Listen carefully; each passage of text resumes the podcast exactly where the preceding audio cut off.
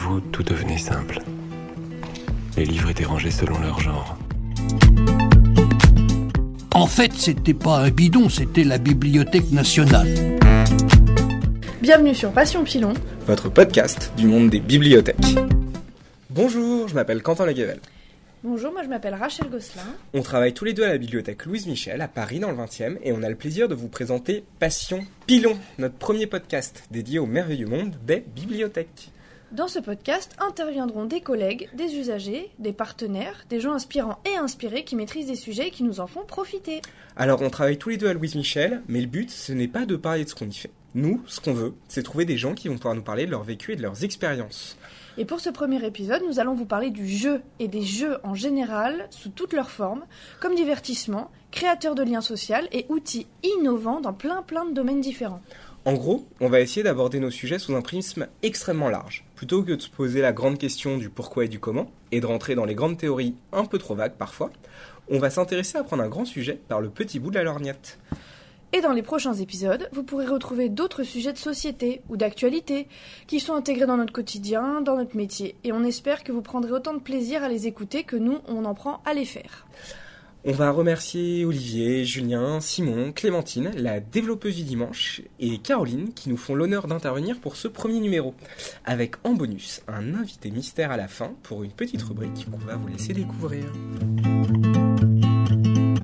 Ce segment, j'ai Julien Prost avec moi, qui travaille à la bibliothèque universitaire de Jussieu. Mais je crois qu'on ne dit plus ça comme ça. Julien, qu'est-ce qu'on dit aujourd'hui? Salut, en fait, je travaille pour la bibliothèque de Sorbonne Université au sein du département formation et innovation pédagogique.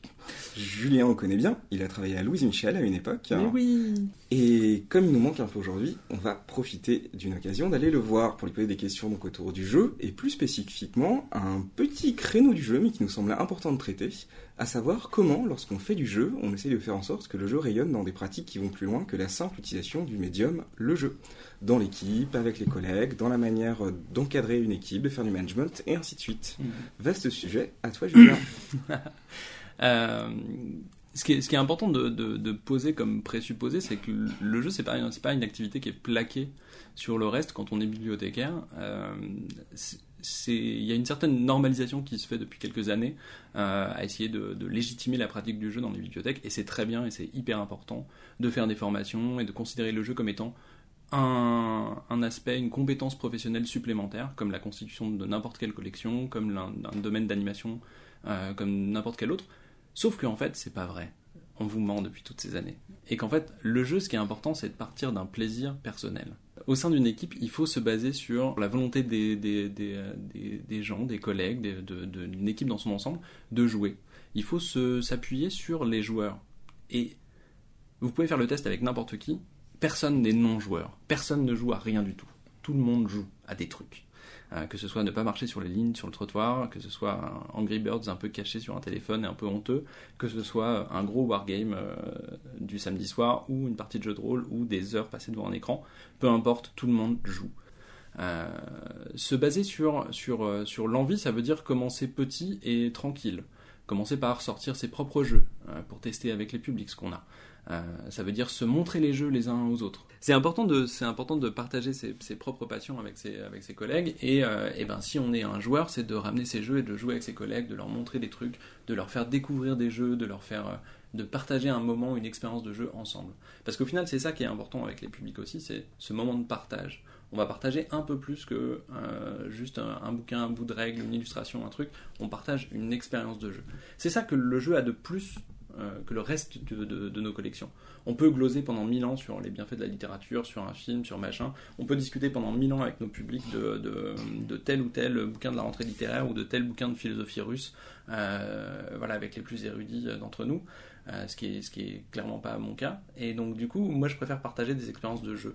Euh, on va se mettre minable à un Guitar Hero, on va se mettre minable à du Uno, on va insulter les gens, on va rigoler ensemble, on va, on va partager quelque chose qui va, qui va aussi contribuer à nous rendre humains. Euh, mais voilà, donc ça c'est la base du truc, c'est partir d'une vraie passion parce que ça, ça, ça se fake pas. T'as posé du coup que le jeu était universel, que tout le monde en avait une pratique, quelle qu'elle soit. On s'est aussi dit que le jeu, c'était quelque chose qui appelait beaucoup à la passion. Mm. Comment, du coup, tu Une fois que tu as posé ces bases, tu te sers de ça pour dépasser le cadre de le jeu est un médium qui a d'échanger avec mon public, même Mm. si c'est hyper important, vers le jeu quelque chose qui va transformer en profondeur ma pratique professionnelle. Je, je- je pense que précisément, faut pas se dire ça en fait. Je pense que c'est précisément le piège dans lequel il faut pas tomber. Euh, c'est la, la partie qui est compliquée. C'est l'utilisation du jeu pour autre chose. C'est l'instrumentalisation du jeu. Mais voilà, le fait est que on est dans une ère aujourd'hui où tu peux faire, euh, pour organiser un recrutement, tu vas faire, euh, faire un escape game à, des gens et tu vas euh, être présent dans la salle pour les noter, noter leurs réactions et savoir qui est l'alpha et qui est l'oméga et qui est, qui est le, plus, le plus agressif, qui va avoir le meilleur comportement de vendeur. Ça, il faut pas le faire. Je pense que c'est un outil qui est parfait pour faire de, de l'interstitiel. C'est un outil qui est parfait pour faire de l'informel. Typiquement, l'exemple qui, qui- qui est parfait pour ça, c'est le baby-foot de Louise Michel. Le baby-foot de Louise Michel, il n'a pas été acheté consciemment pour faire du management. Il n'a pas été acheté consciemment pour faire euh, un outil de cohésion d'équipe, pour faire du team building. Pas du tout. Il a été acheté parce que c'était cool, parce qu'il y avait l'occasion de le faire et parce que c'était marrant. Et c'est la meilleure base sur laquelle on peut construire les trucs. Après, au fur et à mesure, ce qui s'est tissé, c'est un espace qui est pas les bureaux, qui est pas euh, un espace de réunion, qui est un espace un peu autre, un peu différent, mais dans lequel on échange avec ses collègues et donc où forcément on va échanger sur des, sur des thématiques professionnelles. Et en jouant, on développe une autre type d'interaction que on l'a quand on, a quand on est dans un entretien professionnel, quand on est dans un, dans un moment où il faut euh, tisser des projets ou recadrer quelqu'un ou, euh, ou ce genre de choses. On a ce- ce- cet outil-là euh, qui va se faire tout à fait naturellement et qu'on va pouvoir utiliser pour, pour fluidifier les relations. Ce que tu dis là sur le jeu comme manière de créer un peu un espace relationnel, on a beaucoup cette chose avec l'usager de dire que on modifie nos relations, qu'on crée des temps informels autres, mais là, quand euh, avec tes collègues tu crées donc ces espèces d'espaces dont tu parles, euh, comment tu fais du coup pour avoir à la fois ça sans en instrumentaliser ta pratique du jeu et que ça soit fécond? Parce qu'en fait, ça, ça, ça, ça, ça s'inscrit dans quelque chose qui est plus large, qui est... euh, enfin, on peut pas imaginer d'utiliser, même si c'est pas bien, mais en tout cas, d'imaginer d'utiliser le jeu ou, d'avoir une pratique du jeu au sein des relations entre les, entre les collègues, si on n'est pas déjà dans une, dans une, une réflexion autour de l'organisation, autour de la façon dont les, euh, les, les décisions se prennent, autour de la façon dont les projets se tissent. Et donc, euh, d'avoir déjà réfléchi à une certaine euh, harmonisation, une horizontalité des, des relations entre les gens, euh, dans un schéma d'équipe qui serait ultra pyramidal, ultra, euh, ultra vertical, avec un chef, deux sous-chefs, trois, trois sous- sous-sous-chefs, et puis euh, des, exécutants à la base, ce serait, enfin, je, je pense que ce serait assez difficile d'avoir un baby-foot posé au milieu et que ça devienne réellement un lieu d'enjeu professionnel. Je pense que ce serait juste un baby-foot qui serait posé dans un coin et auquel peut-être les cadres joueraient entre eux ou les gens de base joueraient entre eux, mais où il n'y aurait pas de rencontre parce que ben, le reste ne suit pas.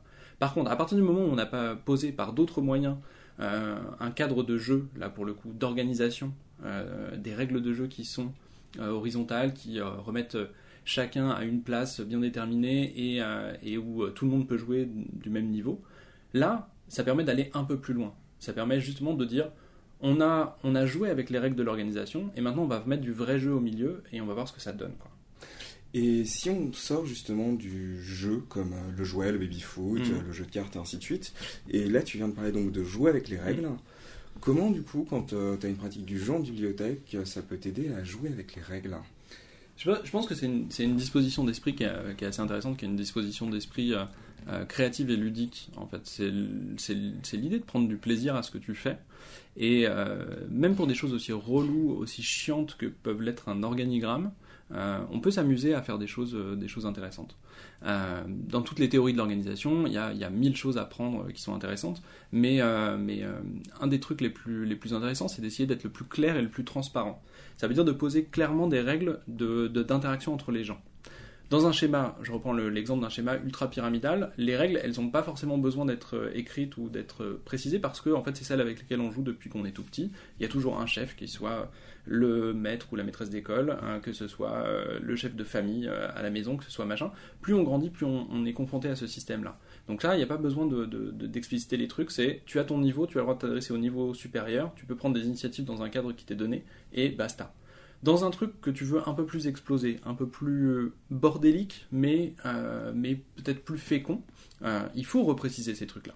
Euh, donc c'est déjà faire de la règle du jeu en fait. C'est déjà dire, ok, on va s'organiser comme ça et comme ça. Les règles de jeu c'est celles-ci. Est-ce que et on les tisse ensemble. C'est ça le, c'est ça l'idée. C'est quoi notre légitimité en bibliothèque à avoir du plaisir? Est-ce que est-ce que c'est sale d'avoir du plaisir sur son lieu de travail?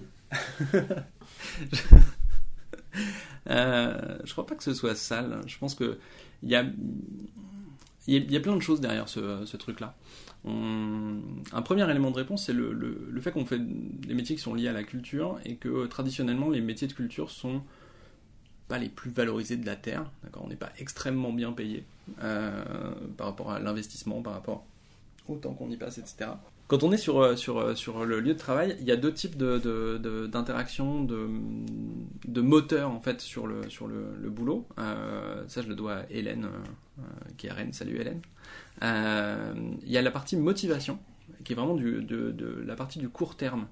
Euh, je viens travailler parce que je suis bien payé, parce que j'ai des facilités matérielles. Euh, j'ai un bureau qui est chouette avec une super vue, euh, j'ai plein de thunes pour faire mon travail, j'ai une crèche sur place pour laisser mon enfant, c'est à deux minutes de chez moi. Bah, ça, c'est la partie motivation, c'est ce qui va me faire rester à court terme sur mon travail, qui va me donner un peu envie de le faire, mais voilà, on est sur, sur la base. Globalement, en bibliothèque, on n'est pas hyper bon sur ça. On n'est pas très bien payé, les conditions de travail sont pas ouf parfois, il euh, n'y a pas une belle vue toujours. Euh, enfin, c'est plus compliqué de jouer sur ce, sur ce terrain-là. L'autre terrain, c'est un terrain qui est plus profond et plus compliqué à mettre en œuvre, qui est l'engagement.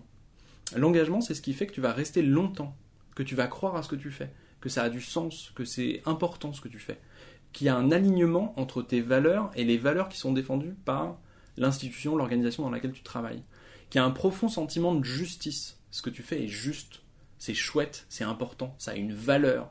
On est à l'inverse des bullshit jobs. D'accord? Euh, Quand tu es dans une organisation euh, comme ça et quand tu essayes de travailler sur l'engagement, le jeu, c'est évident que ça, ça, ça, ça peut t'aider à faire ça. Euh, parce que t'appuyer sur cette passion, sur cet alignement entre moi j'aime bien jouer, j'aime bien avoir des interactions avec les gens, et bah du coup dans mon travail je vais pouvoir faire un peu la même chose. Il y a, y, a, y a ce vecteur là qui est hyper important. Euh, et, qui nous sort du côté très court-termiste de juste la motivation. Mettons, tu as envie de lancer du jeu dans ton équipe. Mm. Euh, tu sais que ça répond à plusieurs enjeux. Mm. Tu as besoin de cadrer ton projet pour qu'il soit rapport avec euh, les attentes du public, ton projet établissement, mais tu as aussi besoin de le porter d'une manière à ce qu'il soit légitime dans ton équipe et que tu crées pas de la souffrance dans ton équipe quand tu l'amènes. Tu fais comment? Alors, je ne pense pas qu'il y ait de recette euh, absolue là-dessus. Je pense qu'encore une fois, il faut, amener les choses, il faut raisonner en termes de temps long. Il ne faut pas penser que euh, tu vas avoir l'idée d'installer un espace jeu ou du jeu dans ta bibliothèque et que dans l'année ça puisse être fait. Euh, surtout si tu sens qu'il n'y a pas de, gens qui sont réceptifs au jeu, qui n'ont pas envie, ça sert à rien de forcer les choses. je pense qu'il faut, il faut, il faut progresser en termes de découverte. Mais un peu comme sur l'ensemble des autres projets, je pense aller voir d'autres gens, euh, aller voir des endroits où ça, comment ça se passe, euh, faire des partenariats avec des ludothèques, aller rencontrer, pas tout le temps, mais des ludothécaires qui vont te parler avec passion de leur métier, euh, aller voir des endroits où ça se passe bien, jouer beaucoup, essayer de faire tout ça pour créer une envie, créer un, plaisir de faire les choses. Et après, à partir de ce, de ce moment-là, tu vas pouvoir construire des thématiques professionnelles. Une fois qu'il y a l'envie, tu, fais plus d'un truc genre juste parce que c'est rigolo et que c'est fun, tu vas construire du, vraiment du professionnel, c'est-à-dire que tu vas mettre des thématiques de pourquoi c'est intéressant pour nos publics, comment est-ce qu'on va pouvoir le mettre en place, euh, comment est-ce qu'on va pouvoir le négocier avec la tutelle, euh, c'est quoi la légitimité du truc, et ça, ça va le construire. Mais il faut pas zapper cette première partie qui est hyper importante, qui est le socle du plaisir et le socle de euh, euh, ça a du sens, c'est intéressant, c'est chouette, je partage ce truc-là. Ce qui est important, c'est d'arriver à dépasser l'étape juste de, euh, du socle commun de, départ, qui est de donner envie de jouer, euh, de, voilà, de créer ce, plaisir de jouer, ce plaisir de jouer ensemble, etc. Et d'arriver à l'entretenir sur la durée. Que ce soit dans les bons moments, les moments où tu es bah, mettons en, pleine équipe, euh, tout le monde est là, tout le monde peut faire plein de trucs et c'est cool et t'es pas surchargé de taf. Et aussi dans les moments où c'est plus compliqué, où t'es en sous-effectif, où t'as 14 personnes qui manquent, où le service public c'est compliqué, où t'accorder 3 heures pour jouer avec des, avec des gens, c'est pas forcément le truc le plus évident de la Terre. Et il faut trouver des choses qui permettent de faire ça. Il faut entretenir ce lien. Et donc ça peut passer par, par mille choses. Ça peut passer par, par le fait de se présenter régulièrement du jeu, euh, continuer à avoir des gens qui alimentent cette flamme-là. Euh, pour faire sortir des trucs. Euh, sortir aussi euh, les gens, enfin essayer justement de recréer une zone de confort. Tu parlais de, de, comment est-ce qu'on génère pas de la souffrance, mais c'est justement en s'appuyant sur des zones de confort Euh, je disais que tout le monde jouait, il y a des gens qui sont plus ou moins à l'aise avec certains types de jeux. Euh, T'as des gens qui vont être hyper à l'aise avec le fait de jouer à la dinette avec des mômes de 4 ans, d'autres qui vont être hyper à l'aise avec euh, le fait de faire une partie de colon de Catane pendant 4 heures, tu vois. Et ben, il faut pas mettre celui qui a envie de faire les colons de Catane avec les mômes de 4 ans, parce que ça va pas, va pas aller. Et là, pour le coup, on génère de la souffrance. Et il faut que celui qui a envie de jouer à la dinette, il joue à la dinette. Il faut favoriser, s'appuyer sur des points euh, qui sont plus que des points d'expertise, qui sont vraiment des points de plaisir. Il faut, de la même façon que pour l'accueil en général, il faut veiller à ce que le service public, l'accueil des publics, ça reste majoritairement un plaisir. Est-ce que du coup, le piège dans lequel on tombe souvent en bibliothèque, ce serait de penser le jeu comme un médium plutôt que comme une pratique? Je sais, sais pas si c'est le piège parce qu'en fait euh, bah, c'est les deux, c'est-à-dire qu'il faut aussi, euh, faut aussi accepter qu'il y a des collègues qui vont vouloir valoriser le jeu comme étant juste euh, un médium, une collection comme une autre, et c'est déjà très bien, et, voilà, ils arriveront sans doute à avoir plein d'interactions chouettes avec les publics. Après, il il faut pas perdre de vue un truc hyper important, c'est que bibliothécaire, la bibliothèque, le, fond du, du business, notre fond de commerce, c'est jamais les trucs qu'on met sur les étagères, c'est les gens qui viennent. C'est ça, c'est ça notre, outil de travail, c'est ce pourquoi on travaille, c'est notre matière première. Et donc le jeu, le cinéma, la littérature, euh, le bilboquet, le crochet, le tricot, tout ce que tu veux, tout ça, c'est ça a pour base principale les publics. Médium, pas médium, médium, animation, expérience, on s'en fout du moment que c'est le public est au cœur. Euh, donc juste pour continuer sur, sur cet aspect euh, de, de garder les publics au centre, c'est aussi valable quand il y, a, de plus en plus de bibliothèques qui tissent des jeux. Euh, voilà, là où je travaille donc à la formation des étudiants au sein de l'université, on utilise beaucoup de jeux pour essayer de faire passer des notions, etc. Donc on travaille beaucoup sur, avec des notions de, de game design avec mille guillemets parce qu'évidemment on le fait à notre propre échelle, à notre propre niveau. Mais c'est important d'utiliser ces outils-là et d'essayer de comprendre euh, comment est-ce qu'on peut utiliser des mécaniques ludiques euh, pour mieux comprendre nos publics, pour mieux les servir, pour mieux euh, s'appuyer sur leur propre, leur propre perception, être très perméable sur tout ça. Euh, on, on, fait par exemple, on fait des jeux à base d'énigmes, et ben ces énigmes-là, on va les tester, et puis on va toujours essayer de se mettre à la place de, de, de, des étudiants pour voir, ok, alors s'ils sont censés faire ça, le but du jeu c'est qu'ils ils sachent décrypter par exemple une notice bibliographique, et ben on va leur faire un petit jeu d'assemblage et on va voir si ça marche. Mais en même temps, la première question qu'on se pose c'est est-ce que c'est fun? Est-ce que c'est chouette? Et est-ce qu'ils vont en retirer du plaisir? Ben merci beaucoup à toi, Julien. De rien, à bientôt. Salut on a la chance d'avoir un usager de la bibliothèque qui va nous parler un peu de sa pratique du jeu de rôle, puisque Olivier euh, a la double chance d'avoir à la fois une casquette de rôliste et d'usager des bibliothèques. Est-ce que tu pourrais te présenter? Alors bonjour, je m'appelle Olivier, j'ai 45 ans, je fais du jeu de rôle depuis 30 ans. Euh, plus particulièrement, alors en jeu de rôle, on a globa globalement deux catégories de joueurs. On a le joueur en lui-même qui participe à la partie et le maître du jeu qui anime la partie. Moi, je m'inscris plutôt dans une démarche de maître du jeu. On a un peu, euh, avec euh, le jeu de rôle en bibliothèque, nous, la question de se dire pourquoi est-ce que des gens viendraient du coup avoir cette pratique du jeu de rôle le soir en bibliothèque plutôt que par exemple un cadre familial ou amical? Si on veut jouer euh, au jeu de rôle euh, dans un cadre privé, il faut connaître quelqu'un qui, puisse potentiellement t'initier, il faut avoir le créneau. Euh, la bibliothèque, globalement, ça reste un milieu qui est public, c'est un milieu qui ne fait pas peur. C'est pas une convention de, de, de, de geeks avec des, des, des, métalleux qui ont des t-shirts de métal et, et, des cheveux longs, même si j'ai été métalleux avec des cheveux longs. Euh, et euh, ça permet donc de, de, bah ça ne fait pas peur. Hein. C'est une bibli, c'est safe, c'est l'endroit où on a l'habitude d'aller. Donc c'est un endroit où on se sent bien. Ça va un petit peu au-delà de la bibli classique et euh, bah, le jeu de rôle va, va dans, dans, cette continuité-là. Toi, par exemple, tu me parlais de convention. C'est quoi pour toi la différence là-dessus entre jouer en convention et jouer en bibliothèque? Alors Ça, c'est le, le, le, vraiment le, le, gros plus de la bibli. Euh, c'est que alors les conventions c'est très très bien, elles ont certainement évolué et pour tout dire je ne suis pas allé depuis longtemps. Euh, en revanche, comme je l'ai dit, à une certaine époque, les conventions c'était quand même très euh, très typé. La bibliothèque, l'avantage, et ça c'est vraiment le truc qui m'est apparu la première fois que je suis venu, c'est qu'on a une population qui est vraiment, bah, qui n'est pas que geek, hein, qui est vraiment un peu tout le monde. Il y a des personnes de tout âge, il y a des il y a des personnes qui sont des geeks, d'autres qui n'en sont pas, et et on a une, un, un biotope hein, qui est vraiment très très divers. Euh, toi, tu es beaucoup maître du jeu, comme tu disais. Mm. Ça demande quand même de l'investissement. C'est du temps à préparer des scénarios, à une partie. Quelque part, il y a un côté où tu donnes vraiment ton temps lors de ces soirées. Euh, Qu'est-ce qui fait concrètement que tu acceptes de donner ce temps de manière bénévole à des gens qui sont des inconnus les trois quarts du temps, avec parfois le côté où ben, tu vas devoir vraiment apprendre à des gens à jouer au jeu de rôle?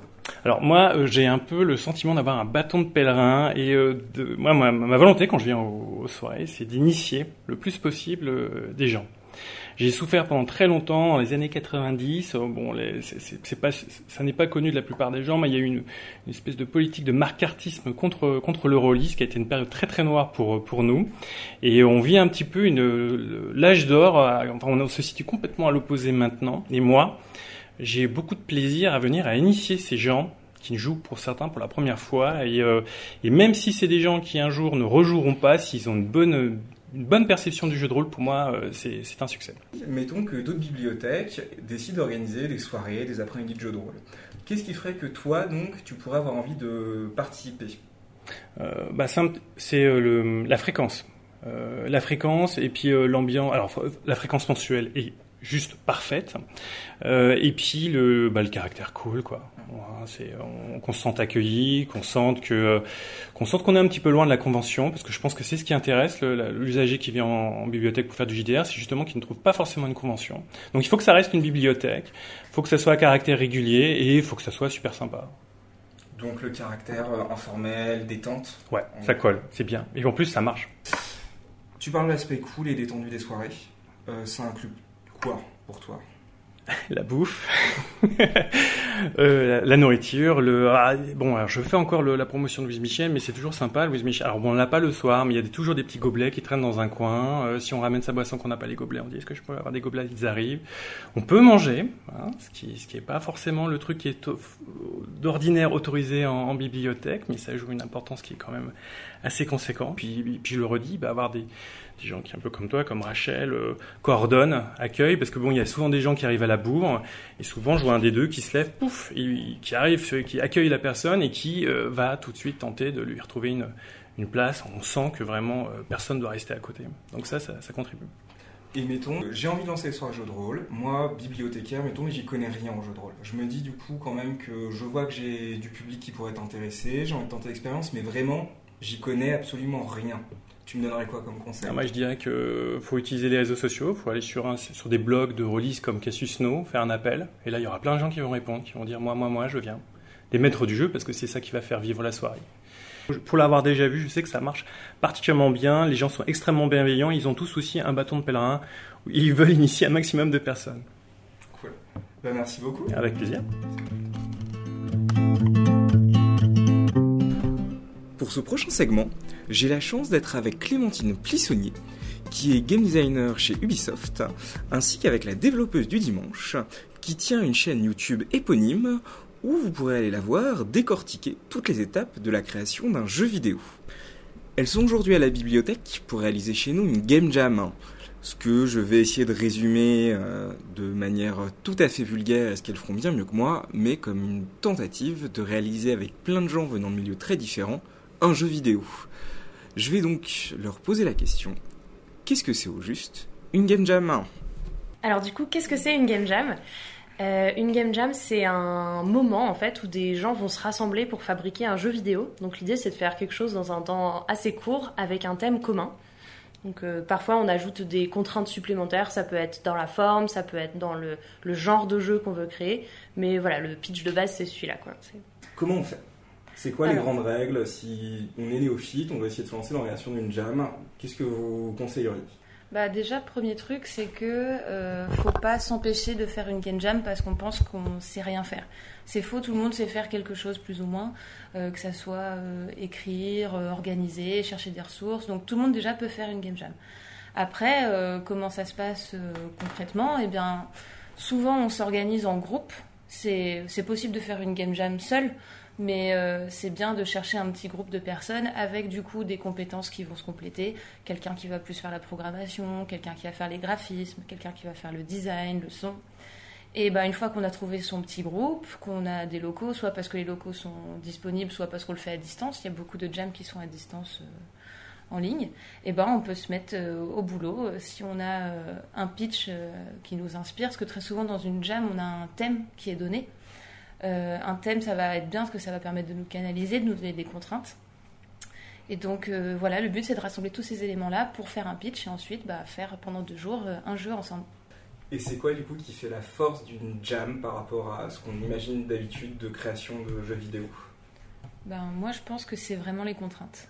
Quand on a un temps limité avec un thème parfois très précis, ça va débloquer, je trouve, des cases un peu créatives du cerveau qui vont faire qu'on va créer des gameplays vraiment originaux plutôt que euh, sur un jeu où on va avoir plus de temps, on va peut-être faire de la veille, on va aller chercher des références et on va s'inspirer de tout ce qui existe déjà. Là, euh, souvent les jeux de jam, moi je trouve que c'est très original. Parfois c'est complètement buggé, euh, ça marche pas très bien, mais c'est pas grave. Ce qui est vraiment cool, je trouve, c'est que ça montre des ovnis dans le jeu vidéo, les, les game jams. Oui, moi, ce que j'aime bien dans les game jams, c'est que euh, le fait qu'on est vraiment sur un one shot, c'est je, je, vais pas consacrer trois mois à faire un jeu, je vais y consacrer bah, deux jours de mon temps, et du coup, je vais beaucoup plus expérimenter qu'en temps normal. Je vais peut-être essayer de faire euh, bah, quelque chose que je fais pas l'habitude dans les jeux. Par exemple, moi, je suis designer, et si je me mettais à faire le graphisme pour cette jam là, et je peux vachement plus expérimenter sur de la technique, sur des thèmes que j'aborderais pas d'habitude. Donc ouais, je trouve que c'est un un espace créatif qui est super cool parce que comme mon investissement en temps est très court, bah, je peux expérimenter et me lancer dans plein de trucs. Euh, et si ça rate, bah, j'ai perdu que deux jours de mon temps, donc ça, ça va, c'est complètement acceptable. Je suis, je sais pas coder, euh, j'ai aucune compétence en game design. Il y a quoi comme compétence que je peux utiliser dans une game jam et qui serait valorisable, du coup utile pour mon groupe? Euh, ben, par exemple, est-ce que tu sais écrire des dialogues peut-être? Peut-être que tu sais euh, est-ce que tu as une vision de ton jeu et du coup tu sais déjà quels sons tu, tu vas pouvoir avoir besoin d'aller chercher sur internet parce que souvent on se sert de banque de sons. Donc il y a pas mal de choses comme ça qu'on peut faire. Après on peut même partir sur si personne s'est programmé dans l'équipe, il y a des gens qui fabriquent des jeux de plateau, euh, il y a des gens qui font des romans photos, des trucs voilà du moment que c'est un espèce de bidule interactif, euh, il y a beaucoup de choses qui peuvent être faites en game jam en fait et du coup parfois avec des compétences comme oui de la photo, de l'écriture, du, du bricolage, il y a plein de choses qu'on peut faire, de l'électronique aussi. Enfin, c'est vraiment, voilà, selon les compétences de chacun, le jeu peut apprendre la forme euh, qu'on veut. Si on veut faire euh, six groupes, il faut même pas qu'il y ait forcément une personne qui sache coller dans chaque groupe, ou vous essayez quand même, de manière générale, de vous débrouiller pour qu'il y ait un minimum de gens et qu'il y ait un bagage vraiment technique? Bah, souvent, quand c'est des game jams un peu préparés à l'avance ou euh, des game jams qui sont là depuis des années, oui, c'est un petit peu plus pro, entre guillemets. On va chercher un programmeur, un graphiste, quelqu'un qui fait le son. Mais vraiment, bah, on en parlait euh, plus tôt, euh, ça dépend vraiment des game jams où on va. quoi. Mm. S'il y en a qui sont tranquillou, qu'il n'y a pas de prix, il n'y a pas d'enjeu, euh, tout le monde peut bidouiller ensemble, limite sur le même ordinateur, reprendre la main du bout de code de l'autre. Mm. C'est vraiment très variable. quoi il y a même des moteurs de jeu, parce qu'aujourd'hui on code pas euh, tout sans rien, on code pas mm. tout dans le bloc-notes, on a, des, on a des, logiciels, des moteurs, il y en a qui sont très faciles à apprendre. Et euh, oui, j'ai déjà vu des gens en un week-end dire euh, Oh bah je lance ce truc, je vois ce que je peux faire, et qui en fait arrivent à faire un jeu sans avoir jamais touché à un moteur. Mm. Nous on est en bibliothèque. comment là-dessus on peut s'insérer, aider, proposer des choses? Ça peut être quoi notre rôle, nous, qui par exemple en bibliothèque voulons favoriser le jeu? Pour se rendre dans le game jam alors qu'on n'a pas forcément les compétences pour et que c'est pas forcément notre milieu. Euh, nous, un obstacle avec lequel on a été confronté avec euh, Clémentine, c'était bah, où est-ce qu'on va faire ça, où est-ce qu'on va organiser ça? La plupart des locaux sont payants et rien que le fait d'avoir de grands espaces avec des tables où parfois il y a quelques ordinateurs où les gens peuvent ramener leur ordinateur portable, c'est bien, c'est un grand pas, ça permet de rendre accessible à plus de monde euh, les game jams parce que bah, ça peut coûter un petit peu cher, même de se fournir en matériel. Donc ça pour moi c'est un, point assez important. Je pense que c'est hyper intéressant de se rencontrer dans une bibliothèque parce que c'est un lieu qui est public, c'est un lieu qui est partagé par plein de gens et je trouve que on n'a pas vraiment. Souvent, en fait, les gens se rassemblent plutôt dans des bars ou des endroits comme ça, mais il y a toujours un peu. Enfin, le lieu n'est pas vraiment consacré à faire un objet culturel et se rencontrer avec un, avec un public. Et du coup, je pense que, voilà, pour moi, c'est hyper bien de se retrouver en bibliothèque pour ça. Et euh, voilà, ça favorise la rencontre sur un objectif un peu plus culturel. Donc, je trouve que vraiment, vraiment cool euh, d'avoir la bibliothèque pour ça. Euh, tu sors d'une game jam, tu as créé un jeu, tu repars avec des compétences, des trucs, du fun. C'est... Tu sors de quoi généralement quand euh, tu sors d'une game jam? Tu sors avec quoi surtout De la fatigue. c'est fatigué. c'est fatigué. Quelques cernes, mais parfois quand même des belles rencontres aussi. Quoi. Souvent, moi, je sais que j'ai rencontré des gens en game jam et c'est cool, euh, ça crée des amitiés. euh, et puis, bah, comme tu l'as dit dans ta question, en fait, déjà, tu ressors avec un gros bagage en plus, tu as appris des choses. Et puis, euh, bah, tu ressors parfois avec l'envie aussi d'en refaire une autre. Moi, c'est Mhm. souvent le cas. À chaque fois, je me dis, dès que j'en fais une, Ah, mais pourquoi j'en fais pas plus souvent Donc, euh, mhm. Je sais pas ce que t'en penses, toi. Mais... Ouais, je pense qu'il y a le jeu vidéo, c'est fabriquer un jeu vidéo, c'est très compliqué. Il y a beaucoup de- d'empêchements, ça prend du temps, il y a beaucoup de gens qui sont impliqués, donc tout est très compliqué. Et euh, sortir un jeu en deux jours, moi je trouve que ça génère une fierté Mm. qui est, il y a vraiment, euh, ça, ça gonfle énormément euh, l'estime de soi et la et croire en ses, je crois que je trouve que ça renforce vachement le- la croyance en ses propres compétences, parce que euh, souvent euh, faire un projet en équipe ou un projet perso, bon il faut synchroniser les personnes, il faut que tout le monde soit disponible, motivé, tout ça, et euh, quand tu sors une quand tu sors d'une game jam, bah, en deux jours t'as fait ce travail énorme et tout, donc ouais, je trouve qu'il y a aussi euh, voilà des rencontres, des capacités et même un- ouais, c'est moi qui l'ai fait, quoi. Ce Ouais. côté-là qui est vraiment euh, hyper, hyper cool pour les gens, je trouve. Et euh, dernière question, est-ce que un jeu qui vous a particulièrement marqué, une histoire de game jam qui vous a touché, quelque chose vous avez dit, bah là c'est chouette, on est, dans le cœur de, ce qui nous plaît et de la raison pour laquelle on fait ça? Euh, Moi, j'ai un- une petite histoire. Bon, c'est tout bête, hein, mais on a fait. euh, j'ai participé à une game jam euh, il y a un petit temps. C'était avec le RJV d'ailleurs, si je dis pas de bêtises. Et euh, on a fait quelque chose de très simple, de très arcade. Et moi, ce qui m'a marqué, c'est qu'après, bah, je l'ai mis sur ma page euh, Itch.io. Et euh, les gens s'amusent, euh, mais seconde 2, avec un petit jeu de game, jam, qui a été fait en un week-end. Alors qu'à côté, par exemple, je travaille sur un jeu depuis euh, des années et c'est pas la même immersion immédiate. Et en fait, moi, c'est ça que je trouve bien avec les jeux de jam, c'est que souvent, allez, en 10 secondes, tu commences déjà à t'amuser ou à saisir l'expérience qu'on veut te transmettre. Et moi, c'est ce que je retiens, c'est ça, c'est que tu repars avec quelque chose qui est accessible directement aux gens qui vont, qui vont tester. Quoi. Alors moi, si j'ai une petite histoire à raconter, c'est pas sur une game jam en groupe, c'est sur une game jam que j'ai fait toute seule. Euh, et euh, alors moi, euh, je me bagarre pas mal avec ma dépression. Et l'autre, donc la dernière jam que j'ai fait, le thème c'était, enfin il y avait un thème qui était Your life is your currency, donc tu, ta, vie, donc tes points de vie de personnage, tu vas les dépenser, ça va te servir à quelque chose. Et du coup j'ai fait un, un, jeu sur la théorie des cuillères qui est une théorie utilisée pour, euh, par les malades chroniques pour dire euh, ah bah aujourd'hui j'ai tant de cuillères, j'ai tant d'énergie dont je dispose et je vais m'en servir pour euh, bah, avancer dans ma journée et il faut bah si j'en ai plus à la fin bah je dors en fait. Et en fait j'ai fait ce, un jeu là-dessus donc c'est un jeu qui est assez personnel, qui était assez difficile à faire. J'ai mis beaucoup de choses à moi dedans et c'était et quand il est sorti en fait j'ai eu des retours extrêmement positifs et j'ai eu beaucoup beaucoup de retours pour un jeu que j'ai fait vraiment toute seule en 48 heures. Je m'attendais pas à un tel un tel retour positif. Et il y a eu beaucoup de gens qui m'ont dit mais enfin oui je, je comprends je vis la même chose euh, ça m'a fait du bien d'y jouer merci d'avoir fait ce jeu. Et, euh, et du coup je trouve ça assez incroyable de d'avoir réussi à sortir ce truc là en 48 heures et de l'avoir posé et que ça, ça a été exposé à plein de gens. Donc euh, voilà c'est vraiment une expérience qui m'a beaucoup beaucoup plu et servi je pense donc euh, voilà c'est mon histoire de jam. Ça se trouve, il n'y aurait pas eu de jam, tu ne l'aurais jamais fait. quoi. ouais c'est sûr Bah c'est chouette, merci beaucoup. Un mot pour la fin et puis éventuellement on peut vous retrouver. Mon Twitter, c'est l'agrume masqué et je parle d'un petit peu de jeux vidéo et un petit peu de- d'inclusivité, des choses comme ça. Et euh, bah, mon mot de la fin, ce serait. euh, euh, Qu'est-ce que ce serait mon mot de la fin sur les bibliothèques? Bah, euh, Continuez à aller en bibliothèque, c'est cool. Il y a plein de choses à faire et surtout, euh, voilà, euh, moi ça va. J'ai fait pas mal de- d'activités en bibliothèque qui m'ont fait découvrir que bah, c'était pas juste euh, un endroit où il y a des livres. Ouais. voilà, je trouve ça cool. Merci. Et puis bah moi, euh, on peut me retrouver sur YouTube euh, avec le, le nom de chaîne Développeuse du Dimanche. Et euh, bah, comme toi, euh, Clémentine, j'invite les gens à aller en bibliothèque et surtout à faire des game jams. Et le truc que je dis à chaque fois, c'est que tout le monde peut faire des jeux. Pas forcément les meilleurs jeux de la Terre, mais tout le monde peut en faire. Donc essayez au moins. N'ayez pas peur de le faire. Cool. Bah merci beaucoup à toutes les deux. Bah, de rien. J'ai la chance d'avoir avec moi Simon Chanu. Simon, est-ce que tu pourrais te présenter s'il te plaît? Oui, bah bonjour, euh, bonjour à toutes et tous. Et bah merci, euh, merci de me faire euh, cet accueil.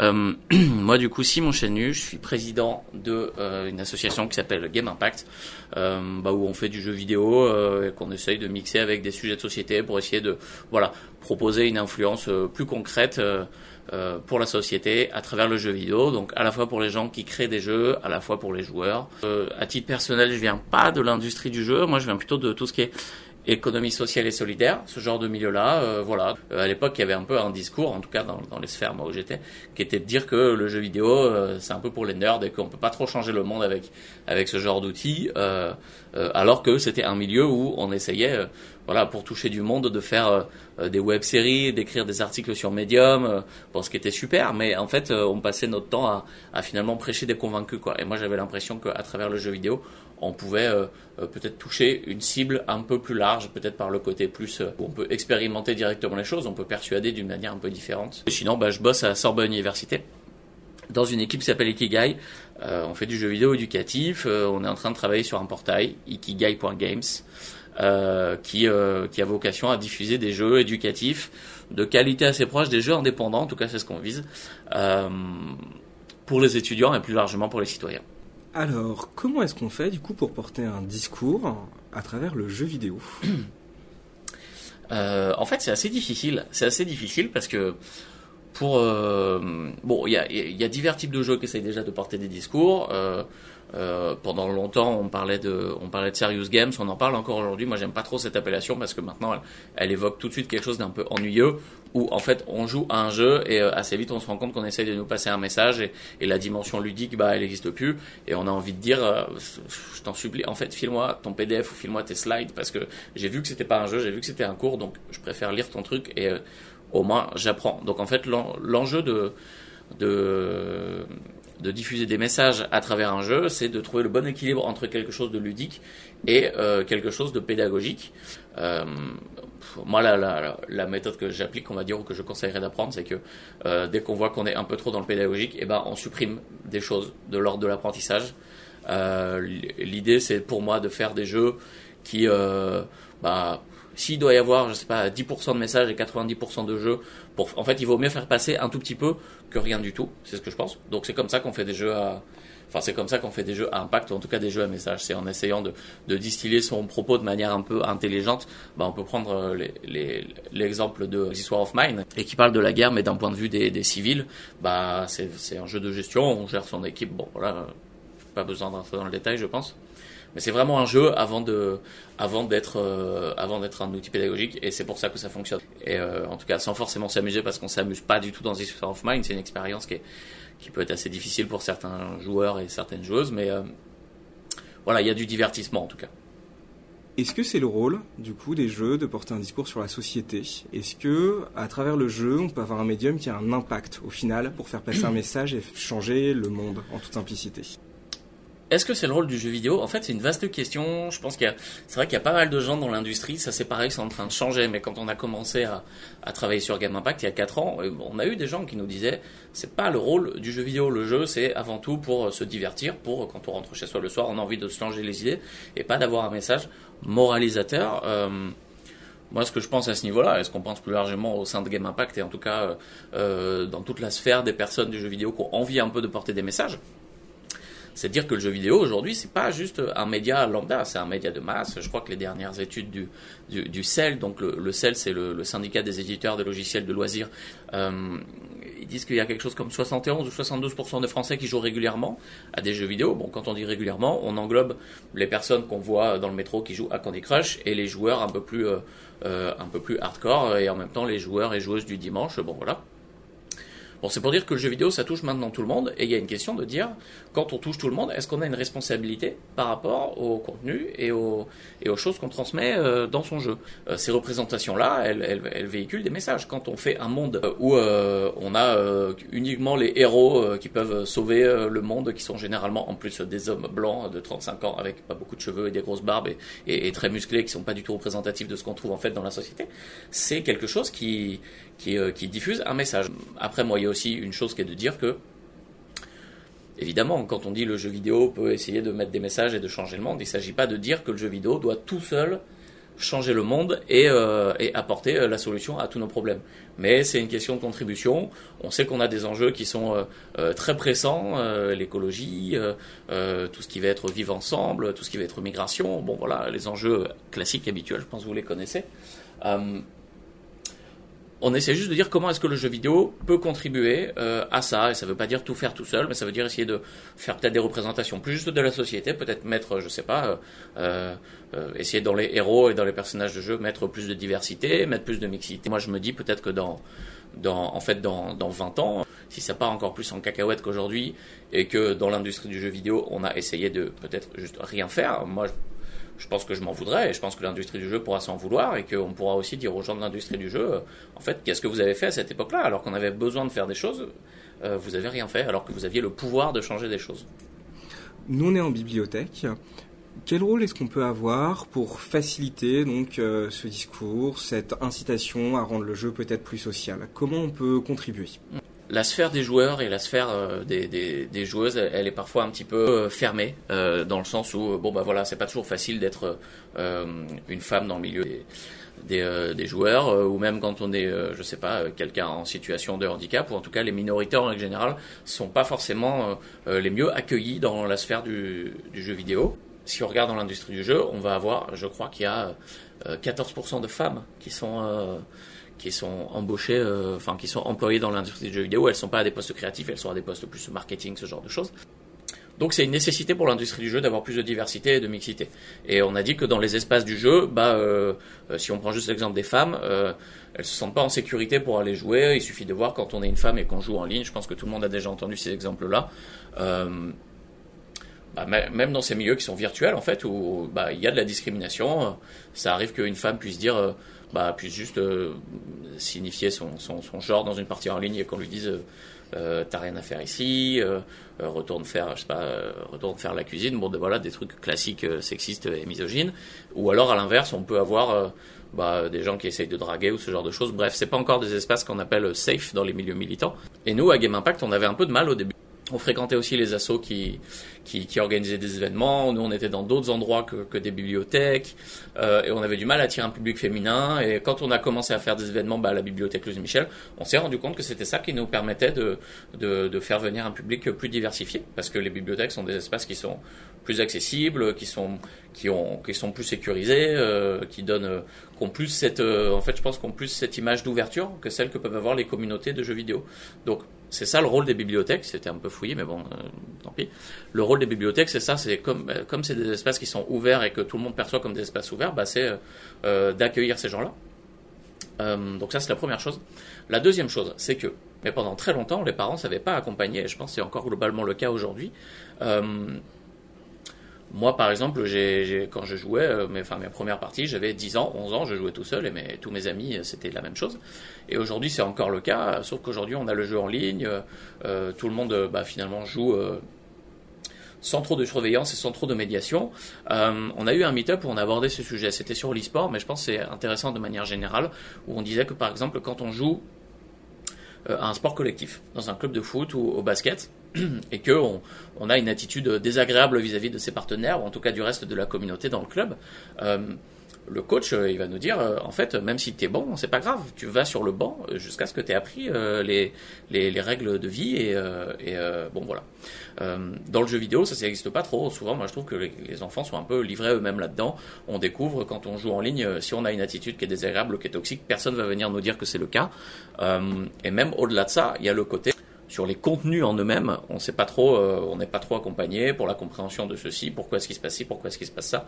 Et les bibliothèques peuvent aussi avoir ce rôle-là. Du coup, est-ce que tu penses que ces jeux qui portent un message problématique, euh, c'est des messages qui sont portés volontairement, ou est-ce que c'est presque malgré les développeurs que des jeux sortent comme ça avec euh, toujours les sempiternels, héros et tous les stéréotypes qui portent derrière eux? Oui. Déjà, ce qu'on ce qu'on peut commencer par dire, c'est que le problème, il n'est pas dans le fait qu'il y ait des jeux qui portent ces messages-là et cette vision-là de la société. Le problème, il est dans le fait qu'il y ait que ça. On a 85% d'hommes blancs qui travaillent dans l'industrie du jeu vidéo. Et en fait, les, messages qu'ils portent à travers les jeux, ou les représentations qui sont créées, ce sont celles euh, avec lesquelles ils ont été élevés, qu'ils ont l'habitude de voir euh, dans les jeux. C'est pour ça qu'on a une nécessité d'avoir un public un peu différent, et plus de femmes et plus de minorités dans l'industrie du jeu. C'est ça qui permettra de mettre des messages différents. Donc, donc déjà, c'est pas volontaire. Euh, c'est ça parce que voilà, on a une industrie qui est faite comme ça aujourd'hui. Euh, il faut de la diversité pour qu'on change ça. La deuxième chose, c'est de dire que le problème, c'est pas qu'il y ait ces jeux-là. Le problème, c'est qu'il y ait que ça et uniquement ça. Euh, L'exemple qu'on donne là, finalement, c'est celui de Kratos dans God of War, qui est le personnage surhumain, surpuissant, qui va tuer des dieux, qui peut détruire tout le décor d'un seul coup d'un seul coup avec son arme. Bon, c'est quand même sympa de jouer à ce genre de jeu. Il y a un plaisir qui est est assez intéressant là-dedans. Le problème, c'est vraiment qu'il y a juste ce type de jeu-là. Il faut essayer d'aller voir d'autres choses, proposer des jeux pour tout le monde en fait. Nous, on est en bibliothèque. Là-dessus, on n'est pas toujours très bien armé pour trouver des jeux qui vont sortir un peu de ces recommandations, trouver peut-être des bases de données de jeux où on aurait comme ça des idées de jeux à proposer. Tu aurais quelques conseils Bon, je sais que sur, euh, sur le site de, Games for Change, donc Games for Change qui est une association qui travaille, comme son nom l'indique, à créer des jeux pour, pour le changement, enfin pas à créer, mais plutôt à valoriser euh, des jeux pour le changement sociétal. Donc sur Games for Change, on va en trouver pas mal. Euh, je sais qu'il y a des groupes Facebook type jeux vidéo en bibliothèque où on peut poser ce genre de questions. C'est vrai que ça se fait encore beaucoup au, bouche à oreille. Euh, même nous, on a, une base de données du côté de Game Impact, mais qui n'est pas publique. Alors peut-être qu'on devrait le faire. Euh, c'est vrai que c'est pas toujours évident de trouver euh, ce genre de jeu. moi, je pense que ce qu'il faut faire, c'est bon. Déjà, il y a une première piste qui est pas forcément d'aller vers du jeu purement impact social qui diffuse du message, mais peut-être d'essayer d'aller trouver des jeux qui sont un petit peu plus poétiques. Là, c'est déjà plus facile à trouver. Il me semble que les bibliothèques le font déjà assez bien, ça, des jeux du type Journey, Abzu, ce genre de jeux-là. Euh, non, mais l'idée, c'est en fait peut-être contacter des associations, euh, contacter des associations comme nous, euh, dont c'est le projet de faire ce genre de choses. Et du coup, en fait, j'ai commencé à faire une base de données en ligne cette semaine de jeux, donc peut-être que c'est l'occasion de la mettre en ligne, je ne sais pas. Est-ce que tu as quelque chose à rajouter, un mot pour la fin. Il y a une chose qui est importante pour moi, je l'ai un peu dit en sous-texte tout le long, c'est vraiment ce truc de si on veut faire changer un petit peu euh, euh, l'industrie du jeu vidéo vers des choses avec plus de sens, plus représentatives de notre société, qui soient un peu plus euh, voilà, intéressantes pour tout le monde il faut qu'on ait des publics qui soient différents et qu'on sorte des personnes euh, euh, classiques de l'industrie du jeu vidéo. Euh, moi, j'adorerais faire des jeux, par exemple, avec des gens qui viennent pas du tout de l'industrie du jeu et qui fréquentent les bibliothèques. Bon, ce que je veux dire, c'est que en tant que, bibliothécaire, vous avez vraiment tout un espace à explorer pour essayer de changer les choses dans l'industrie du jeu. C'est vrai qu'on pourrait croire comme ça que dans les bibliothèques, il n'y a rien, il n'y a pas forcément de choses pertinentes à faire avec le numérique ou avec les industries créatives. C'est complètement faux. Il y a énormément de choses à faire. Donc, moi, j'ai envie d'encourager tous les bibliothécaires à, se lancer là-dedans à fond. Et, si vous avez envie que, nous, on réfléchisse ensemble avec vous, en tout cas, comment faire ce genre de choses, ben, n'hésitez pas à nous mettre un message. Et, voilà, on essaiera de faire ça, de trouver des choses pertinentes à faire ensemble. Bah, merci beaucoup, Simon. Merci à vous. J'ai maintenant la chance d'avoir avec moi Caroline Makowska. Enfin, avec moi, pas vraiment, puisque Caroline, elle est au Canada et elle nous fait quand même l'honneur de venir à répondre à nos questions, enfin venir de très loin et grâce à la magie du montage, à nos questions sur la manière dont les bibliothèques jouent avec les tout petits. Caroline, est-ce que tu pourrais te présenter s'il te plaît? Alors, salut Quentin, salut la France, merci pour l'invitation. Donc moi, je m'appelle Caroline Macosa, je suis euh, euh, j'étais bibliothécaire et puis ludothécaire pendant 20 ans, quand j'étais encore avec vous en France. Euh, j'ai notamment euh, travaillé à la ludomédiathèque de Fos dans le Val d'Oise, euh, où j'ai eu la chance avec toute mon équipe de, de, de, créer cette ludomédiathèque, d'inventer le concept de zéro. Et c'est plutôt un joli succès et je vous invite par ailleurs à aller la visiter si vous êtes dans le coin. Donc pour ma part, moi j'ai quitté euh, la France depuis un peu plus de deux ans. J'habite, comme tu l'as dit, euh, euh, au Canada, à Montréal. et puis je aujourd'hui, je suis co-directrice générale d'une organisation à but non lucratif qui s'appelle Ludopolis et qui fait de l'action communautaire autour du jeu. On fait notamment un grand festival avec les bibliothèques de Montréal qui s'appelle Montréal Joue euh, bah écoutez, euh, je vous invite à suivre un petit peu nos aventures si le cœur vous en dit. Les bibliothèques sont souvent des lieux bien identifiés pour les tout petits. Il y a souvent un tapis à mettre dans le coin lecture, des bibliothécaires raconteurs et tout un tas d'animations. Euh, quelle place pour le jeu au milieu de ces activités? Alors tu sais que pour un, petit mouflet de, de, un an ou deux, il y a pas beaucoup de différence, et puis tout le monde l'a vu, hein, entre un, que tu sois bibliothécaire ou, si tu as la chance d'être parent, il n'y a pas beaucoup de différence entre un jouet et puis n'importe quel livre, et puis en fait n'importe quel objet la casserole, le, le, service en faïence de grand-maman, enfin tout ça. Hein. Euh, pour pour l'enfant, ça, pour le petit enfant, son activité principale, ça va être la découverte du monde, la découverte du monde sensoriel. Donc, ce qu'il va essayer de faire, c'est manipuler. Hein, c'est ce qu'on appelle le jeu d'exercice quand on quand on veut faire un petit peu comme ça son malin. Euh, mais c'est ça qu'il fait. Il va manipuler, il va, euh, il va tournicoter le machin, il va le mettre à la bouche. Hein. Puis nous, on va tous paniquer. Ah, mais pas ça dans la bouche. Mais après, quand tu as des enfants et puis que tu les retrouves à lécher le lino toutes les trois heures, et eh ben, écoute, tu lâches un petit peu l'affaire. Mais c'est ça. Hein. pour un tout petit, la première fois que tu lui donnes un livre, il, il, va pas faire la différence entre un livre et un jouet. Il va pas te sortir une classification là. Donc, dans un coin tout petit, on peut, et puis d'ailleurs il y en a dans les bibliothèques, il y en a beaucoup qui le font, on peut ajouter des jouets. C'est difficile de trouver en fait des choses de bonne qualité, mais on n'est pas obligé d'en mettre beaucoup. Puis on peut aussi bidouiller des trucs, fabriquer des machins. Euh, en tout cas, toutes les choses euh, qui euh, qui euh, qui font du bruit ou si tu secoues des petits hochets, des trucs comme ça ou n'importe quel machin qu'on peut bricoler nous-mêmes. Évidemment, on gardera à l'esprit qu'il faut pas qu'il y ait des tout petites pièces qui l'avalent. Mais, euh, mais sinon, euh, euh, pour un enfant, nous, à Fos, c'est ce qu'on faisait, et, et, mais je l'ai vu aussi à beaucoup d'autres endroits. Tu peux mélanger des livres pour les tout petits avec, avec un petit bac à, à, à jouer, à manipuler. Euh, c'est intéressant. Allez voir aussi empiler les livres comme ils peuvent empiler des cubes. Voilà, pour lui, le, livre, c'est, un, jouet comme les autres, et c'est après à la bibliothécaire ou aux parents qui, au fur et à mesure, veulent lui montrer un petit peu les, trésors un peu que, peut, euh, que recèle cet objet qui est quand même un peu particulier. Comment on fait jouer un tout petit? J'imagine que déposer un puissance 4 au milieu d'un espace petite enfance n'a que peu de chances de succès. Alors, en réalité, euh, comme je l'ai dit un petit peu plus tôt, on n'a pas tant besoin d'organiser des activités de jeu pour les tout petits. C'est comme si tu disais on va organiser des activités de respiration pour les gens. Enfin, en même temps, c'est pas un bon exemple parce qu'il y a des gens qui le font, mais mettons un atelier de buvage d'eau pour les gens.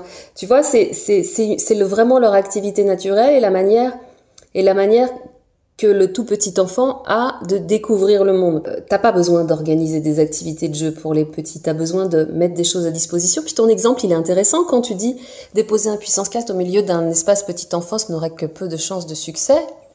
Tu peux l'imaginer, et si t'as déjà essayé, enfin si t'as pas essayé, vas-y, essaye, et tu vas voir que ce sera un, immense succès. Ce sera probablement euh, un des plus beaux jours de leur vie pour les petits pour les petits enfants à qui tu vas donner ça et probablement un des pires cauchemars pour tous les adultes qui sont autour parce qu'ils euh, vont vouloir le manger. Hein. Mais par contre, à manipuler, c'est un plaisir infini, le puissance 4, surtout si alors ils vont pas un, ils vont pas jouer au puissance 4 comme toi tu l'entends. Mais mais mettre donner un puissance 4, une boîte de puissance 4 à un enfant de 2 ans, euh, ça va être un, immense plaisir pour lui. Les couleurs sont jolies, ça fait du bruit quand tu brasses les pièces, t'as trop envie de brasser les pièces, et puis alors vas-y. Euh, moi j'imagine déjà, tu vois, tu mets tes petites pièces dans ton petit, euh, dans ton petit chevalet là, et puis au moment où tu, tu le petit truc en dessous là pour faire tomber toutes les pièces, le bruit que ça fait, ça va être un plaisir infini pour le tout petit. Donc sous surveillance évidemment parce que là on a un problème de petites pièces, le puissance 4 dans un espace tout petit, moi je valide euh, complètement. Mais c'est mais, mais c'est un, un, objet qui, qui éveille les sens, c'est un objet qui a des couleurs, c'est un objet qui fait du bruit, c'est un objet qu'on peut attraper dans ses petites mains potelées. Euh, donc c'est euh, intéressant. Alors après je comprends que que nous en tant que professionnels, en tant que bibliothécaires, on ait envie de euh, de comment dire de d'organiser des affaires, euh, de, de, contrôler un peu ce qui se passe, voire de mesurer les faits qu'on a sur le développement des enfants. Je pense que c'est une erreur.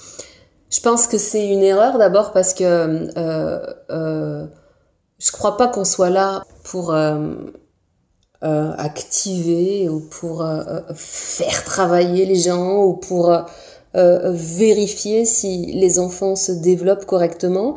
Par contre, on est là pour proposer des objets intéressants, pour montrer des choses intéressantes. Donc, pour moi, le métier de ludothécaire et le métier de bibliothécaire ont ça en commun que notre notre euh, notre boulot, c'est de présenter des trucs intéressants et après, ce qui se fait avec, au fond, on n'a plus prise. On en parlait plus tôt, on a déjà beaucoup de pratiques autour de la petite enfance en bibliothèque. Comment est-ce qu'on fédère l'équipe qui s'en occupe déjà autour d'un nouveau support? Est-ce qu'il faut nécessairement qu'il s'agisse de joueurs ou de joueuses? Alors pour ce qui est de l'équipe, euh, euh, en, vrai, on n'a pas tellement besoin qu'ils soient joueurs ou joueuses. On a besoin qu'ils aiment les bébés, hein, quand même. Et puis surtout qu'ils aiment les parents, parce qu'on va avoir, on va être extrêmement sollicité. Pour la petite enfance, on a souvent affaire à des parents angoissés qui se disent oh là là, mais qu'est-ce qu'il doit lire Oh là là, mais mais qu'est-ce qu'il faut lui donner pour jouer Oh là là, il va pas être assez éveillé, il va pas être si. Euh, donnez-moi des trucs pour lui apprendre à parler anglais. Et puis ouh là là. Il il va avoir des problèmes de développement et puis on est tous, on a tous, enfin on n'a pas tous été des jeunes parents, mais en tout cas pour ma part oui. Et, on vit comme ça dans l'angoisse de rien faire correctement, ce qui est probablement le cas par ailleurs. Mais on a cette pression-là, on a cette pression des, parents angoissés qui vont vouloir qu'on propose des choses qu'on, je sais pas, stimule leurs enfants, parce que ils, ils ont lu ça dans Parents Magazine, qu'il faut stimuler les bébés. Mais les bébés, en réalité, ils vont se stimuler bien tout seuls. Hein. Si le bébé va bien, euh, donne-lui, bah, donne-lui ton puissance 4, donne-lui des livres intéressants et colorés et des machins qui font pouic. Et puis tu regardes à côté. Par contre, vous, quand vous, quand vous effectivement euh, euh, penser un espace petite enfance, mais c'est vrai aussi quand on pense un espace petite enfance dans les bibliothèques, il faut penser la place du parent euh, là-dedans, notamment en termes d'assises, parce que bon, euh, c'est quand même souvent inconfortable pour les parents.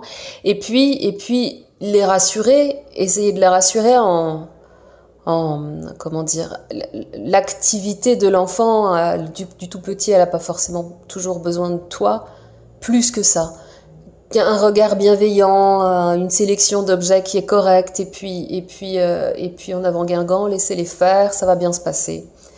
Euh, donc oui, l'équipe, si l'équipe elle aime les bébés, et a priori elle aime les bébés, je vois pas très bien ce qui l'empêcherait de mettre du jouet, et c'est même finalement dans, la petite enfance l'endroit qui est le plus simple pour introduire du jouet euh, dans les bibliothèques, parce que c'est l'endroit où ça choque le moins, où personne va venir euh, euh, re-questionner ta mission culturelle ou je sais pas quoi.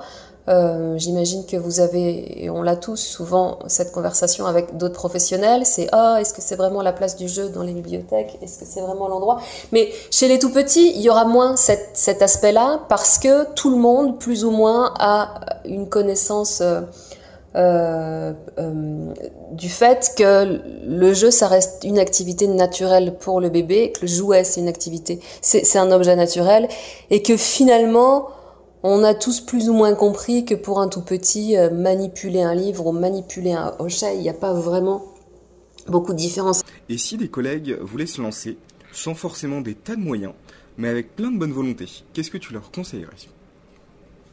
Je conseillerais à des collègues d'ajouter une petite boîte avec quelques éléments de jeu de manipulation, de jouets à manipuler, soit qu'ils récupèrent, soit qu'ils ont acheté neuf dans, euh, dans des boutiques. C'est pas la peine d'aller mettre des millions d'euros là-dedans. Quelques jouets très simples, ça peut faire la, ça peut très bien faire l'affaire.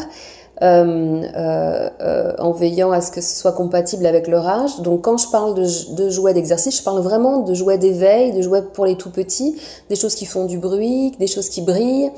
Euh, des, euh, des, choses comme ça. Je ne parle pas de jeu symbolique. Le jeu symbolique, donc le jeu symbolique, c'est le jeu qui, euh, euh, le jeu de faire semblant. Je vais faire semblant d'être une maman, je vais avoir une poupée, je vais faire semblant de faire à manger, je vais faire semblant d'aller au restaurant. Euh, ça, c'est le jeu symbolique que je me mets en scène, ou alors du jeu pour le coup de figurines, où là je vais mettre en scène des choses avec des petits personnages, des Playmobil, euh, des figurines de chevaliers, des maisons de poupées, des choses comme ça. Ça, on est dans une tranche d'âge qui va être au-delà de 3 ans, voire bien au-delà de 3 ans pour la fonction symbolique de l'objet, mais qui va durer beaucoup plus longtemps aussi, au moins jusqu'à 12 ans, même parfois plus tard. Euh, on va pas avoir le temps d'aborder ce sujet qui est un sujet extrêmement intéressant et important aussi et, il faudra que tu me réinvites pour ça. Euh, mais voilà ce que je dirais à tes collègues, c'est mettez donc une petite boîte, un petit carton, quelque chose avec, euh, avec des petits objets là-dedans et puis laisser faire les enfants et ils sauront faire euh, mieux que vous. Merci beaucoup à toi Caroline euh, pour tous ces éclairages et pour la petite touche naissante d'accent canadien qui va pouvoir enrichir incroyablement ce podcast. Merci à toi. Eh ben merci Quentin de l'invitation et euh, j'espère à bientôt. Salut tout le monde. Hey, encore là? C'est vrai que ça fait quand même une heure qu'on vous parle de jeu. Et c'est vrai qu'on a essayé de rayonner large, que ce soit des usagers qui nous parlent de ce qu'ils font, de ce qu'ils aiment, que ce soit des collègues inspirants qui viennent nous raconter un peu leur manière de penser le jeu en bibliothèque, qu'on s'interroge sur la façon dont le jeu va modifier nos rapports avec nos collègues, on a essayé de ratisser le plus large possible. Cependant, dans un podcast qui s'appelle Passion Pilon, ce serait dommage de pas finir sur une petite touche qui va parler de passion. Promis, le pilon, pour le moment, on laisse de côté. C'est l'occasion d'introduire ce qui va être la dernière rubrique habituelle de ce podcast. Une rubrique passion, en somme, on va demander, à chaque fois, à un collègue différent de nous raconter une passion qu'il a, qu'il a réussi à amener dans son métier de bibliothécaire, et la manière dont cette passion enrichit son métier, et son métier enrichit sa passion. L'idée, c'est pas nécessairement de tomber dans la naïveté absolue et de dire que tout est beau, rutilant et magnifique tout le temps, mais c'est en tout cas d'essayer de voir comment, lorsqu'on est passionné, ça rend quand même le quotidien bien plus chouette. Pour ce premier segment, on va avoir avec nous David Tané. David, son truc, c'est la photo. Et ça tombe bien parce que David, il travaille dans une bibliothèque où le truc, ben c'est la photo. Aujourd'hui, on accueille David, qui travaille à la bibliothèque Edmond Rostand, et qui va nous parler un petit peu de ses passions et comment il a réussi à intégrer sa passion au sein de son travail. Bonjour David. Bonjour. Alors, euh, je travaille à la médiathèque Edmond Rostand, qui abrite le fonds photo des bibliothèques depuis peu de temps, depuis un peu plus de trois ans. Et j'ai, euh, pour des raisons euh, très particulières, je me suis plongé dans la photo un an à peu près avant que, que le fonds photo n'arrive justement. Et bah, c'est une bénédiction pour moi parce que comme tous les, arts que j'ai entrepris dans ma vie, ça, ça, me dévore littéralement et je ne fais plus que de la photo. M'a été reproché d'ailleurs professionnellement parfois. Voilà. Sauf qu'à partir du moment où la photo est arrivée à la bibliothèque, ça devenait facile pour moi de d'être euh, à fond dans mon boulot, plus que ça ne l'avait jamais été en fait euh, par le passé. Est-ce que tu peux nous présenter le fonds photo et nous dire ce qu'on peut y trouver de particulier et comment il est géré? Bien sûr. Alors le fonds photo, c'est une équipe. Donc moi, je m'occupe de l'action culturelle dans la bibliothèque. Je suis seul, ce que je disais tout à l'heure, mais en réalité, euh, pour le fonds photo à proprement parler, je suis pas seul du tout. On est quatre. Moi, je m'occupe plus spécifiquement de l'action culturelle, mais aussi je, mets mon nez dans les collections. Et deux, autres collègues sont plus eux spécifiquement sur les collections. D'autre part, le fonds photo, c'est 3700 livres. Donc on essaie de rester à volume constant. Donc euh, voilà, on n'est pas un conservatoire du livre de photo. hein. Quand on rentre un livre, on en sort un. On essaye de ne pas entasser les livres à l'in- à l'infini. Le gros de la collection, c'est des livres, ce qu'on appelle le photobook. Bon, c'est un anglicisme, mais ça, ça désigne le livre euh, réalisé par un photographe. Voilà, ça c'est le, principal de notre collection. Mais bien évidemment, on a des livres de technique photographique, d'histoire de la photographie, euh, des livres plus transversaux sur la photographie française, américaine, japonaise, j'en passe, euh, sur le corps, sur toutes sortes de, thématiques. On a des revues de photographie, pour l'essentiel des revues francophones, un petit peu de, revues étrangères, et des livres de technique. Donc pour la photographie argentique, numérique, y compris les procédés anciens qu'on essaye de développer parce qu'il y a un engouement autour de ces procédés aujourd'hui. Et du coup, comment tu as réussi à intégrer, euh, à intégrer cette passion dans ton travail C'est une histoire un peu particulière. Le fonds photo, il existe depuis très longtemps dans le réseau des bibliothèques parisiennes. Il existait à la bibliothèque Château d'Eau à l'origine. Et euh, le- le- la bibliothèque a fermé, ce qui fait que le fonds photo a fermé purement et simplement. Et a réouvert après euh, quelques tractations euh, à Rostand. Et je me suis rendu compte, quand le fonds photo est arrivé, que ce qui- ce qui- ça, ça a en fait augmenté mon intérêt pour la photographie. Parce que euh, ce qui nourrit aujourd'hui mon envie de faire de la photo, c'est euh, la, culture photographique que j'ai pu me faire avec, tout- avec ces 3700 ouvrages qui sont arrivés. C'est ça qui nourrit plus que les, les éventuelles euh, euh, appréciations, les likes, comme on dit, euh, des réseaux sociaux sur mes photos. C'est vraiment c'est le fait d'aller à la rencontre des, des, centaines et centaines de photographes qui sont arrivés ici. Voilà, ça, ça a démultiplié mon attrait pour la photographie. J'avais jamais exercé cette fonction nulle part. Donc j'apprenais le métier et euh, donc euh, on implante dans le fin fond du 17e un fonds spécialisé de photographie. Le Parisien a quand même quelques spécificités euh, névrotiques assez remarquables. En particulier, le faire venir porte d'Anière, c'est un petit peu l'obliger à s'exiler de Paris. Donc c'était difficile pour nous de, constituer comme ça un, vivier d'usagers de, son photo. C'était voilà, c'est une bataille, c'est laborieux quoi. Mais euh, moi, ça me passionne. Au, début, on a monté de manière très empirique les premières expositions. Puis on s'est, voilà, et ça s'est amélioré. Aujourd'hui, par exemple, là, ce que je suis en train de préparer, pour la première fois, je me rends compte qu'on a véritablement des photographes, euh, des gens qui ont, qui ont une vraie démarche artistique ou en tout cas de, recherche autour de la photographie. Euh, je me suis formé pour monter des ateliers. Je fais des ateliers de tirage en, cyanotype. En quoi l'intégration de cette passion dans ton travail a changé ton rapport à ton métier? Pour, moi, ça a tout changé.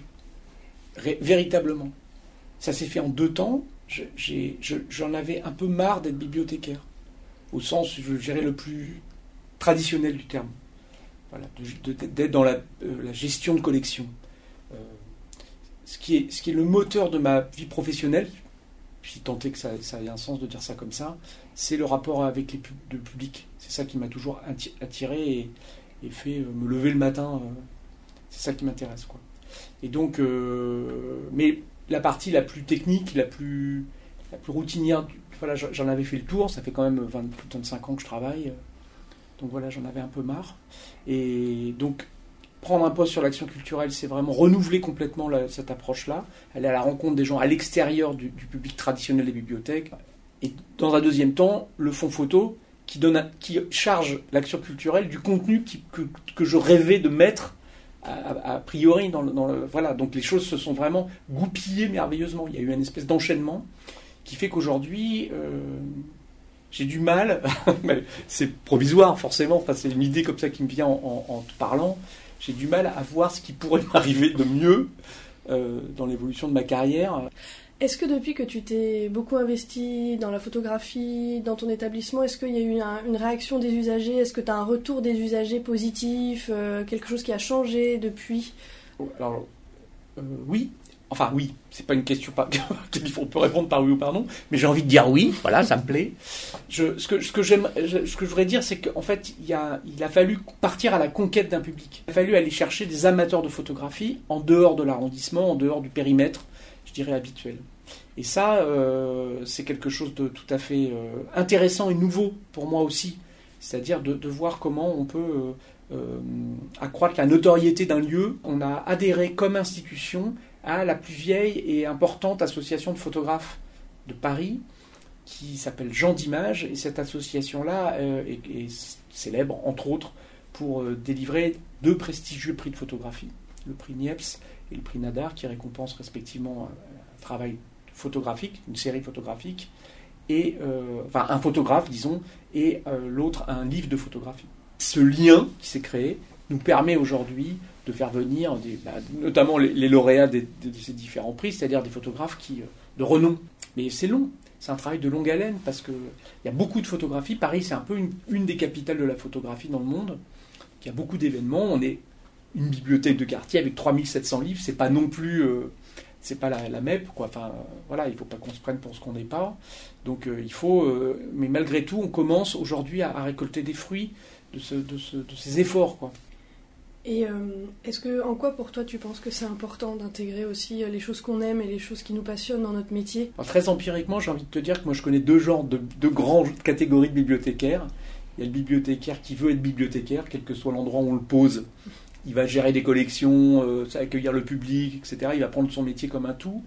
Et puis il y a le bibliothécaire qui, comme moi, est très heureux d'être là, mais qui est un peu arrivé là au gré des circonstances et qui a toujours nourri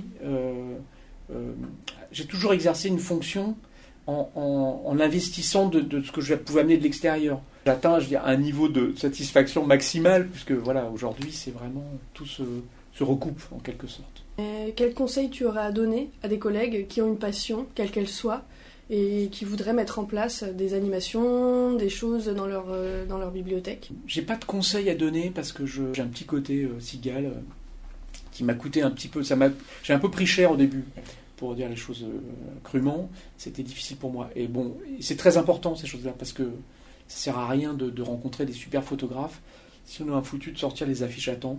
Donc il a fallu que, voilà, que j'apprenne, que je fasse des efforts parce que on est plus seul peut-être dans ces métiers-là autour de l'action culturelle que, euh, que dans des équipes, euh, dans une section euh, d'une bibliothèque. quoi. J'ai l'impression. Mais c'est mon ressenti, c'est très, c'est très subjectif ce que je dis. Est-ce que tu ferais ton métier différemment si tu n'étais pas toi-même passionné de photo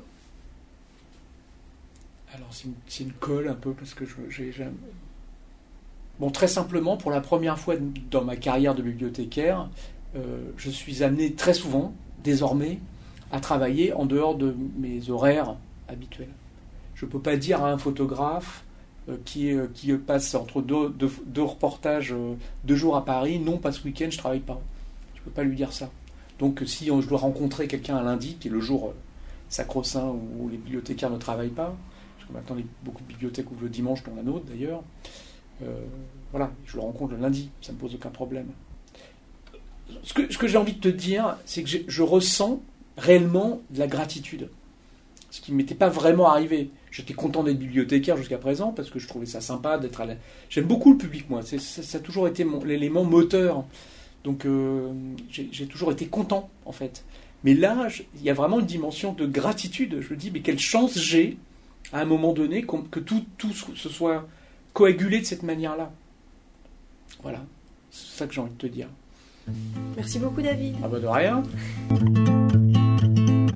Merci à vous d'être restés jusqu'au bout de ce très long premier épisode. On vous retrouve avec plaisir en mars pour le mois des femmes, On y parlera d'inclusion, de communautés invisibilisées, des manières dont les bibliothèques peuvent s'emparer de ces sujets de société faire avancer les choses. et on va entendre plein d'intervenants plus intéressants et intéressantes les uns et les unes que les autres pour parler de ça et pour vous dire ce qu'ils font en bibliothèque avec nous. Merci à vous Au revoir.